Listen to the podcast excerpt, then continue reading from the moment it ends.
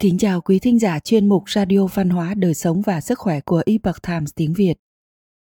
Hôm nay, chúng tôi hân hạnh gửi đến quý vị bài viết của tác giả Tống Bảo Lam có nhan đề Nghe tiếng khóc của đứa trẻ sơ sinh, biết trước vận mệnh gia tộc bị diệt vong.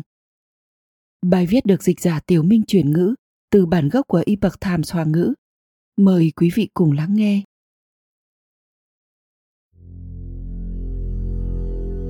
Vào thời Xuân Thu, Đại phu nước Tấn là Thúc Hướng muốn cưới một cô gái xinh đẹp làm vợ, nhưng mẫu thân của ông lại cử tuyệt mối hôn sự này. Dưới sự can thiệp của Tấn Bình Công, Thúc Hướng cuối cùng vẫn cưới cô con gái này. Hai vợ chồng ông sinh được một người con trai, đặt tên là Dương Thực Ngã. Dương Thực Ngã lúc vừa mới chào đời, mẫu thân của Thúc Hướng đến nhìn xem. Mới vừa đi đến ngoài phòng sinh, bà chợt giật mình vì nghe thấy tiếng khóc của đứa bé mới sinh giống như tiếng lang sói vậy.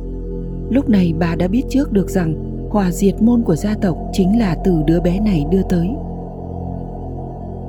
Từ tiếng khóc của đứa bé, hồi tưởng lại chuyện của ba đời người, gợi mở cho chúng ta thấy được những gì.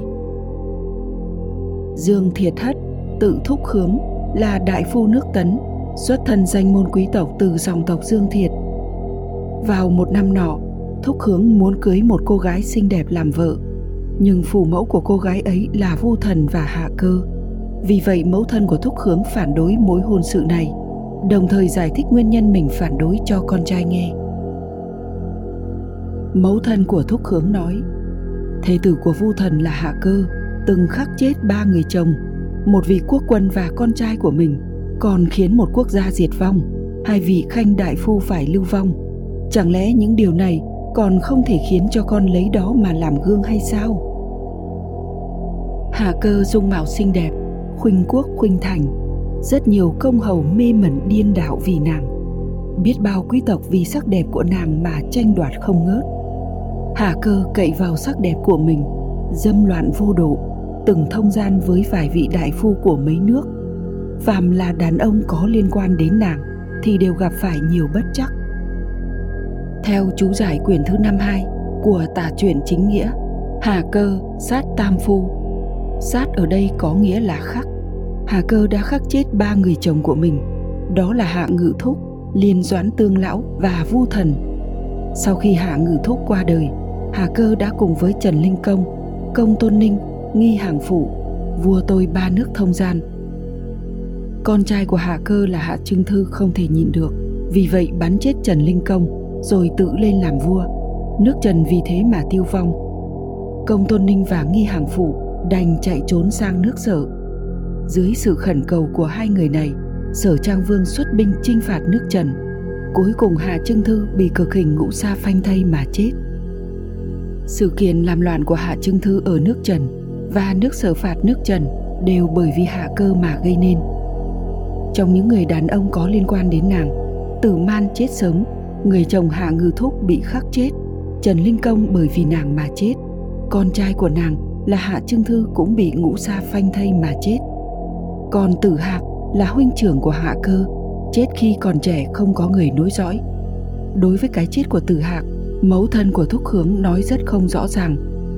Về sau, có học giả đã suy luận rằng tử hạc và hạ cơ loạn luân, làm cho tử hạc túng dục quá độ mà chết trẻ trong tác phẩm nổi tiếng Nữ Hiếu Kinh của triều đường cho rằng việc sát tam phu nhất quân nhất tử, vong nhất quốc lưỡng khanh của Hà Cơ là tội ác tột cùng.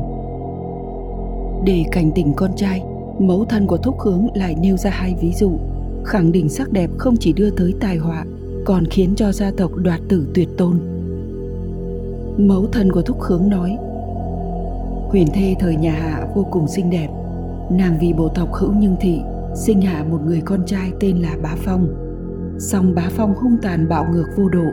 Về sau, vì Bá Phong ủng hộ Trọng Khang, vì quân chủ thứ tư của triều hạ lên ngôi, bị hậu nghệ giết chết, từ đó bộ tộc hậu quỷ tuyệt hậu, huyền thê cũng bị hậu nghệ chiếm lấy. Một ví dụ khác là Ly Cơ, thân sinh là con trai trưởng của Tấn Hiến Công, mẹ là Tề Khương, con gái của Tề Hoàn Công thần sinh đã được lập làm thái tử nước Tấn từ rất sớm. Tấn Hiến Công có một sủng phi tên gọi là Ly Cơ. Ly Cơ sinh ra một người con trai tên là Hề Tề.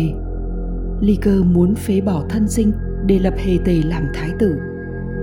Để thực hiện việc này, Ly Cơ đã thông gian với sủng thần của Tấn Hiến Công là Ưu Thi, đồng thời hạ độc vào trong thức ăn mà thân sinh dâng cho Tấn Hiến Công, dùng chiêu này để hãm hại thân sinh. Có người khuyên thần sinh thanh minh cho bản thân, vạch trần âm mưu của Ly Cơ, nhưng thần sinh không muốn để cho Ly Cơ chịu hình phạt, cũng không muốn phụ thân tuổi cao ăn ngủ không yên. thần sinh không chịu thanh minh cho chính mình, cuối cùng treo cổ tự vẫn Mẫu thân của Thúc Hướng lấy mấy câu chuyện khốc liệt có thật trong lịch sử để khuyên can con mình không được mê luyến sắc đẹp nhằm tránh rơi vào kết cục tuyệt tử. Bà hỏi Thúc Hướng con suy nghĩ một chút xem phải làm thế nào. Vẻ xinh đẹp đủ để làm thay đổi tính tình của một người.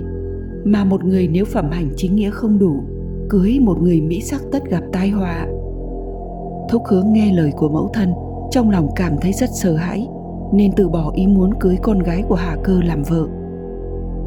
Thế nhưng tạo hóa chiêu ngươi, về sau hôn sự của Thúc Hướng bị Tấn Bình Công can thiệp, ép buộc Thúc Hướng cưới con gái của Hà Cơ, sau đó sinh ra con trai là Dương Thực Ngã, họ Dương Thiệt, tự bá thạch. Khi Dương Thực Ngã vừa mới ra đời, chị dâu của Thúc Hướng báo cho mẹ chồng biết tin, nói rằng thê tử của Thúc Hướng đã sinh hạ một cậu con trai. Vì thế mẫu thân của Thúc Hướng đi qua xem khi bà vừa đi tới gian nhà chính, sau khi nghe được tiếng khóc của đứa bé, bà lập tức xoay người trở về. Bà nói, đây là tiếng của xài lang, là người lòng lang dạ thú. Nếu không phải là nó, vậy thì sẽ không có người nào khác có thể khiến cho gia tộc Dương Thiệt bị diệt vong. Về sau, bà không bao giờ thăm hỏi đến đứa cháu này nữa. Khi trưởng thành, Dương Thực Ngã đã kết bản thân thiết với Kỳ Doanh đồng thời giúp gia tộc Kỳ Thị làm loạn. Mùa hè năm Chiêu Công thứ 28, Tấn Khoảnh Công giết Kỳ Doanh vì Dương Thực Ngã là đồng đảng với Kỳ Doanh nên cũng bị xử tử. Do vậy gia tộc Kỳ Thị, Dương Thiệt Thị đều bị diệt. Mẫu thân của Thúc Hướng vô cùng sáng suốt, có thể lấy sự làm gương, khuyên can con trai không nên cưới con gái của Hạ Cơ làm vợ. Nhưng tiếc thay tạo hóa chiêu ngươi, không thể ngăn cản mối nhân duyên này và sau khi cháu trai vừa sinh ra đời bà đã có thể đoán biết tương lai mặc dù chưa một lần nhìn thấy mặt chỉ nghe tiếng khóc của cháu trai mà bà đã biết trước được rằng vận mệnh của gia tộc sẽ bị diệt vong. Có lẽ lúc đó trong nội tâm của bà, cảm khái vô hạn rằng, vận mệnh là do trời định, sức người không thể nào ngăn chặn được.